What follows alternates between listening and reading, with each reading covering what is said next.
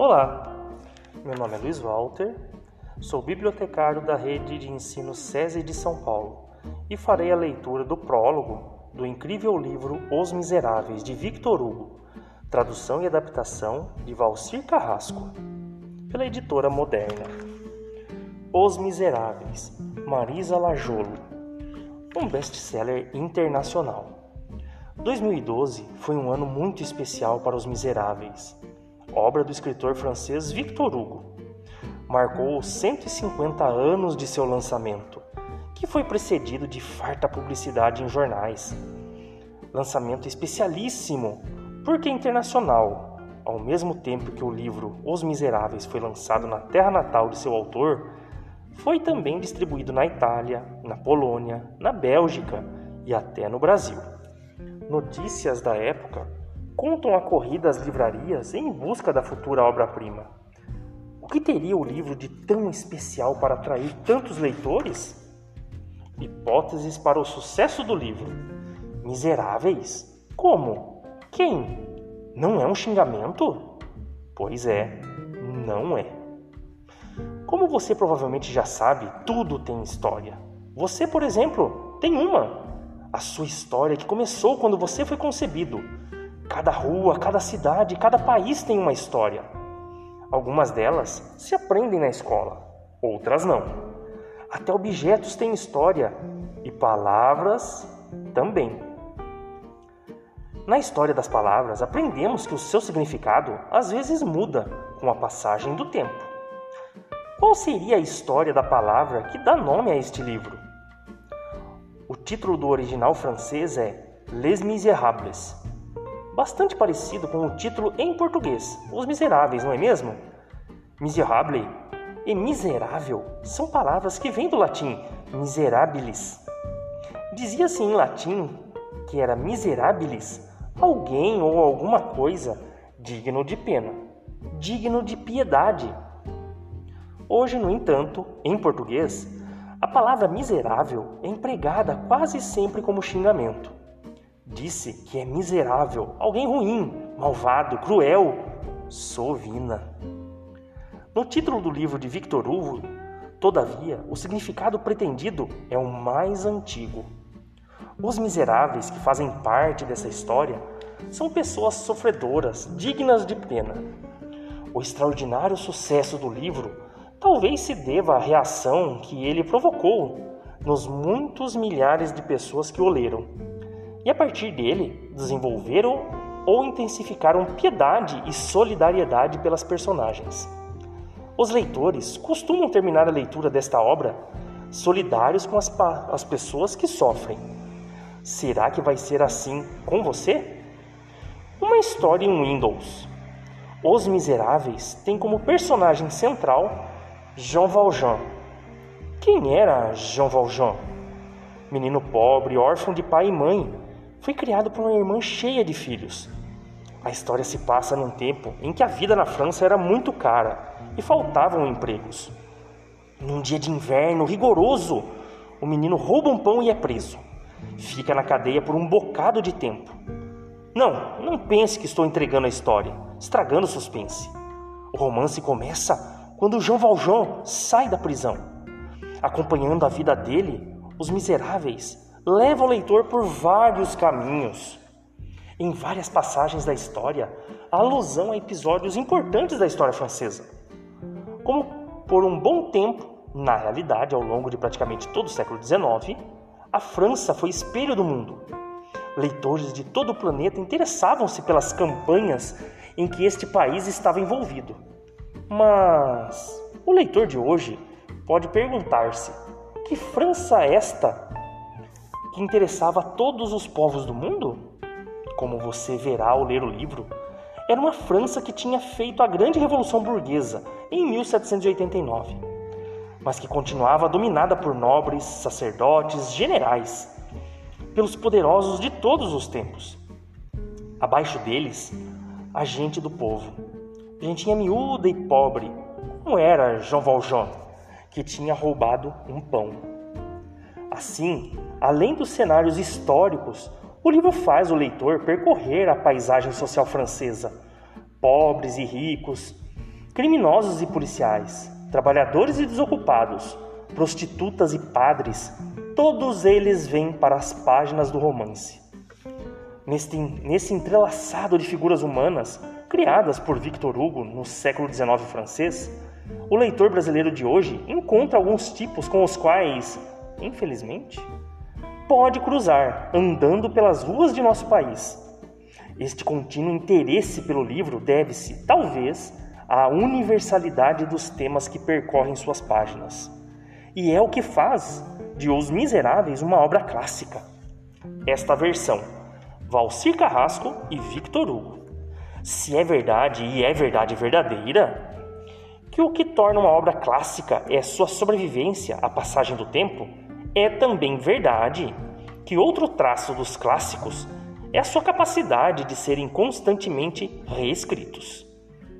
São reescritos, digamos, metaforicamente, em primeiro lugar pelos leitores, uma vez que cada um deles imagina de um jeito diferente o que está escrito na história.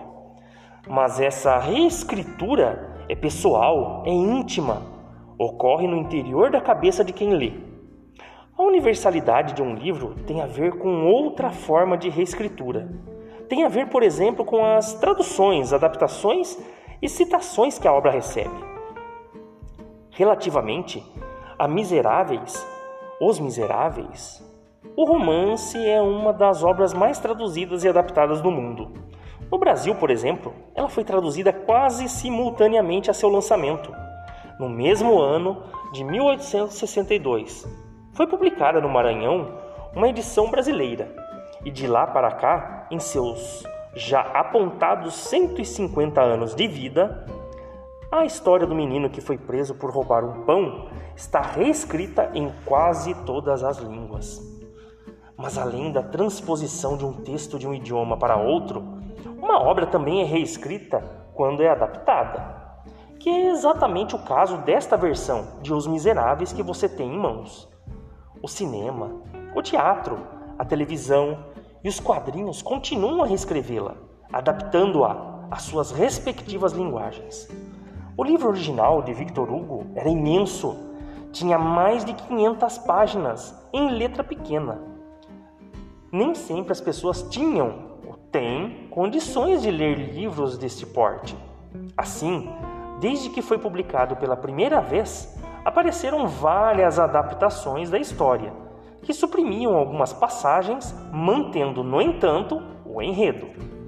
Foi o que Valcir Carrasco fez. Mas ele fez mais do que simplesmente narrar a sucessão de episódios do texto-fonte.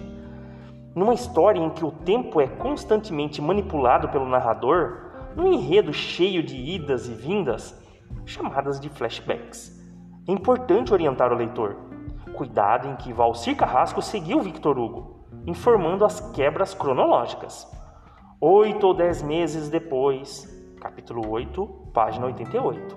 Cinco anos após os fatos narrados, capítulo 17, página 163.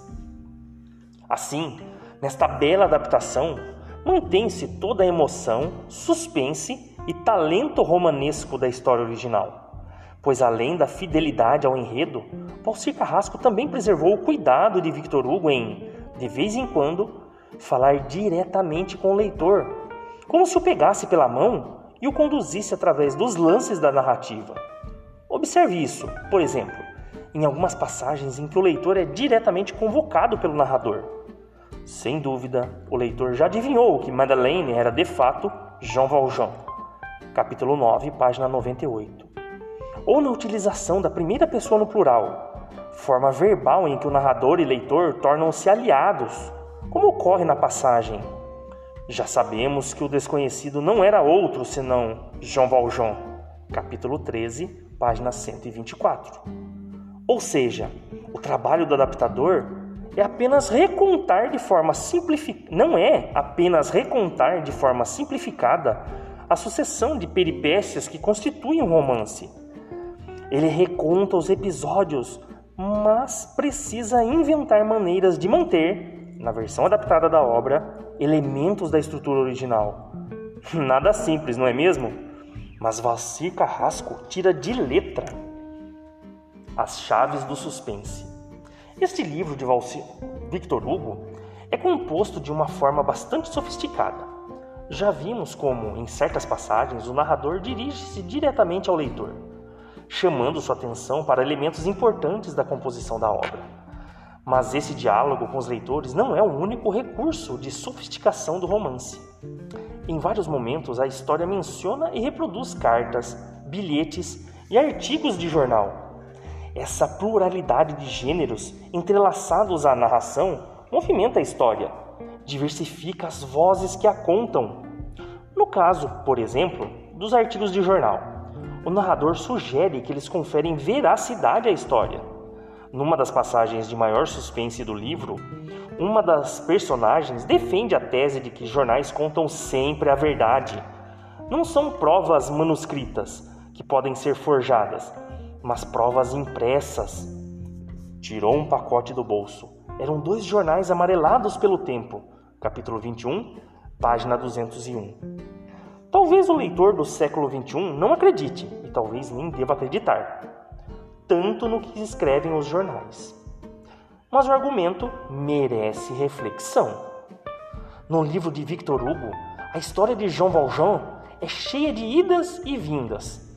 Começa quando ele sai da prisão e depois é que vai narrar as razões de ter sido preso.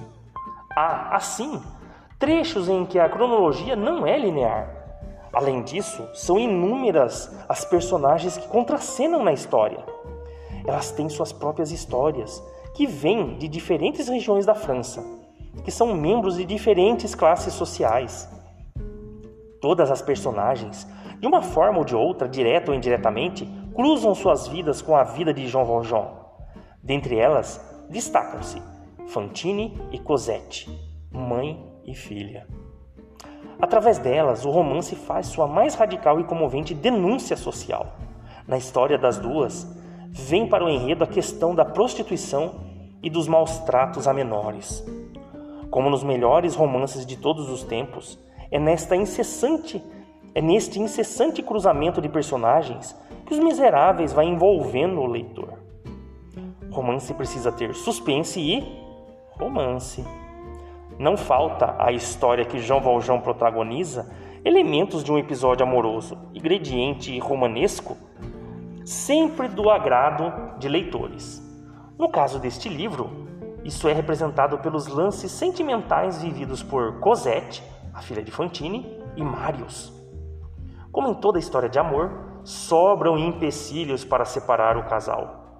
Dentre os problemas que os jovens enfrentam, a história volta a ganhar a dimensão de romance social e político. Assinala preconceitos que permeavam a sociedade da época a origem social de Cosette põe em risco o happy end. Parentes de seu bem-amado são de linhagem antiga e pautam sua vida por valores muito rígidos e estritos. É já quase no final do livro que o enredo amoroso ganha maior corpo. Mas ao longo de um bom trecho da obra, o leitor acompanha as idas e vindas até o desenlace. Happy end ou desencontro? Quem ler o livro até o fim fica sabendo. Se o enredo amoroso é uma das estruturas da história, ela também lança a mão de todos os recursos com que, até hoje, best-sellers seduzem seus leitores. Identidades secretas, acusações falsas, grandes vilões malvados até o âmago da alma, figuras de limitada generosidade. Fugas espetaculares, salvamentos no último minuto, são componentes da história que não deixam o leitor largar o livro. No entanto, mesmo que alguns dos materiais com que Victor Hugo compõe seu livro sejam comuns a outros romances contemporâneos seus, com mão de mestre, o escritor fecunda suas personagens com traços muito especiais. Exemplo disso é Javert, o policial que vive sérios problemas éticos.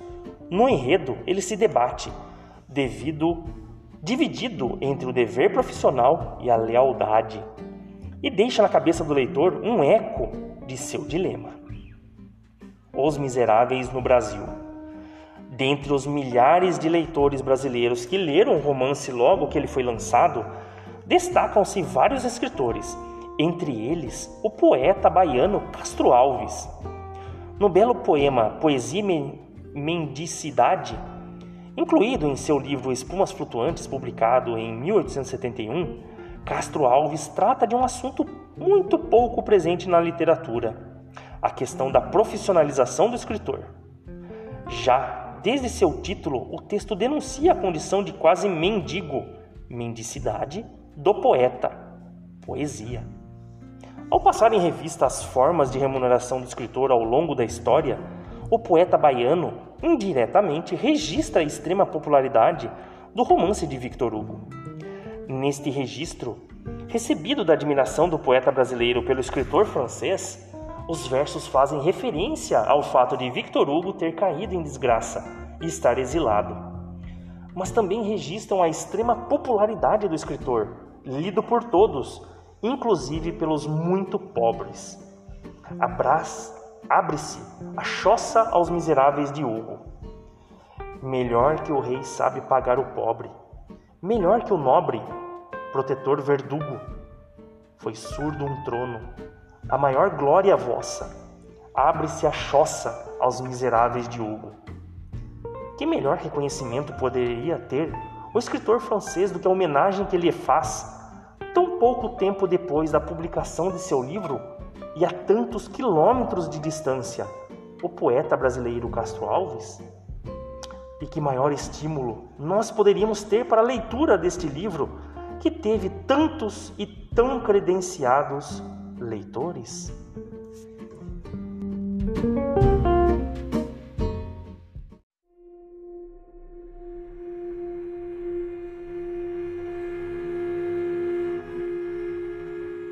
Olá, sou o bibliotecário Luiz Walter da Rede de Ensino SESI de São Paulo.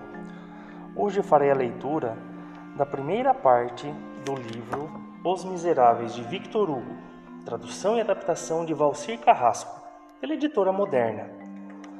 Primeira parte, A Liberdade. Capítulo 1 Jean Valjean Em um dos primeiros dias de outubro, em 1815, Antes do pôr do sol, um homem viajava a pé. Tinha aparência assustadora. Seria difícil encontrar alguém com aspecto mais miserável. Era forte, de estatura mediana. Parecia ter 45 a 50 anos. Na cabeça, um boné com aba de couro. A camisa de tecido grosseiro, mal fechada, deixava ver o peito cabeludo calças esfarrapadas, sapatos sem meias. Nas costas, um volumoso saco de viagem de soldado. Trazia na mão um cajado de madeira, cheio de nós, cabeça raspada e barba crescida. O suor e o pó da estrada tornavam sua aparência ainda pior. Chegou à cidade francesa de Dignay. Lá ninguém o conhecia. Como era hábito na época, passou na prefeitura para se identificar. Apresentou o documento, uma espécie de licença, exigido para viajar pelo país na época. Em seguida, procurou a melhor estalagem local, de propriedade de um tal Jocon Laberre. Os fogões estavam acesos. A lareira aquecia o ambiente. Laberre preparava o jantar destinado aos hóspedes. Quando ouviu a porta se abrir, sem tirar os olhos do que estava fazendo, perguntou: Que deseja? Comer e dormir. Nada mais fácil. Olhou o recém-chegado dos pés à cabeça e fez uma observação. Pagando. Um homem mostrou uma bolsa de couro. Tenho dinheiro. Estou às ordens, respondeu Laber. O recém-chegado tirou o saco de viagem dos ombros, sentou-se perto do fogo. Indigné Cidade próxima à montanha, na região dos Alpes franceses, as tardes e as noites são frias. O dono da hospedaria, entretanto, não tirava os olhos do homem. Escreveu uma mensagem, deu a um rapazinho que lá trabalhava. Este correu para a prefeitura. O forasteiro, com fome, perguntou: E o jantar? Não demora, respondeu Laber. O rapaz voltou com a resposta. O dono da hospedaria leu com atenção Pensou um pouco e foi até o viajante e disse: Senhor, não posso hospedá-lo. O homem espantou-se. Se quiser, pago adiantado. Não tenho quarto. Durmo na estrebaria. Não é possível, está cheia de cavalos. Fico em um canto qualquer. Depois do jantar, combinamos. Não posso lhe servir o jantar, disse Labert com voz firme. O viajante quis explicar. Falou que fizeram uma longa viagem. Estou morto de fome e cansado. Eu pago. Mesmo assim, não posso jantar. Não tenho nada para servir. O homem deu uma gargalhada, mostrou os fogões. Aquilo, o que é? Tudo já está reservado para os outros hóspedes. Pagaram adiantado. O viajante insistiu. Não saio sem jantar. O dono da hospedaria aproximou-lhe, aproximou-se e falhou-lhe firmemente ao ouvido. Vá embora. Surpreendido, o forasteiro ergueu a cabeça. O outro continuou. Já sei como se chama. Seu nome é Jean Valjean. Logo na chegada desconfiei da sua pessoa. Mandei perguntar sobre você na prefeitura, onde se identificou. Aqui está a resposta. Sabe ler? O homem olhou o papel. Laber prosseguiu. Costumo ser educado, por isso peço mais uma vez: vá embora. Sem responder, o outro pegou o saco de viagem. Partiu. Andou pela rua principal, humilhado e triste. Não olhou para trás. Se tivesse se virado, teria visto o dono da hospedaria na porta, cercado de gente, falando enquanto o apontava com o dedo. Pelo jeito daquelas pessoas, sabia que dali a pouco seria comentado em toda a cidade. Caminhou um bom tempo pelas ruas que não conhecia. A fome aumentou. Procurou outra estalagem onde pudesse hospedar-se. Por acaso havia uma no fim da rua. Olhou pela vidraça, viu o fogo da lareira. Alguns homens que comiam e bebiam, Sob o fogo, uma panela de ferro soltava fumaça. Foi até a porta. Quem está aí? perguntou o dono do local. Alguém que deseja comer e uma cama para dormir esta noite. Entre, está no lugar certo. O homem entrou. Enquanto tirava o saco de viagem, todos o observavam. Sentou-se à beira da lareira, estendeu para perto do fogo os pés cansados de andar. Aspirou o cheiro da comida na panela. Por um instante, seu rosto teve uma leve aparência de satisfação. Mas em uma das mesas estava certo peixeiro. Pouco antes passara pela outra estalagem. Fizera parte do grupo de curiosos onde se falava, se falara do homem. Fez um pequeno sinal ao dono do lugar, que se aproximou. Conversaram em voz baixa. O estalajadeiro foi até o desconhecido e ordenou: Vá embora! Estalajadeiro era o dono de uma estalagem, estabelecimento que hospedava os visitantes e servia refeições mediante pagamento. O viajante respondeu calmamente: Ah, o senhor já sabe? Sei. Não quiser hospedar-me na outra estalagem. E daqui se está sendo expulso. Para onde quer que eu vá? Para longe. O homem pegou seu cajado e seu saco de viagem e saiu. Alguns rapazes que o seguiram desde a outra hospedaria pareciam estar à sua espera. Atiravam-lhe pedras. Ele os alcançou com o cajado, os ameaçou com o cajado. Os jovens correram. Em seguida, caminhou até a cadeia. Havia uma porta com uma sineta. Tocou-a. Abriu-se uma janelinha na porta e pediu: Senhor carcereiro, pode me fazer o favor de me abrigar esta noite? A cadeia não é albergue, Dê um jeito de ser preso e dormirá aqui. Continuou andando. Entrou em uma rua cheia de pequenos jardins. Avistou uma casinha com a janela iluminada. Mais uma vez olhou pela vidraça. Era uma sala simples, pintada de branco, com uma cama, um berço em um canto, algumas cadeiras e uma espingarda pendurada na parede. Uma lamparina iluminava a toalha de pano grosseiro, com uma tigela cheia de sopa bem quente. A mesa um homem de uns 40 anos, sorridente, balançava um menino em seus joelhos. Sua mulher, ainda jovem, dava de mamar a outra criança. O viajante observou durante algum tempo essa cena agradável. Pensou que onde havia tanta felicidade, também devia existir compaixão. Bateu levemente na vidraça. Não ouviram. Bateu novamente. A mulher falou com o marido. Ouvi baterem. Não, respondeu o marido. Bateu pela terceira vez.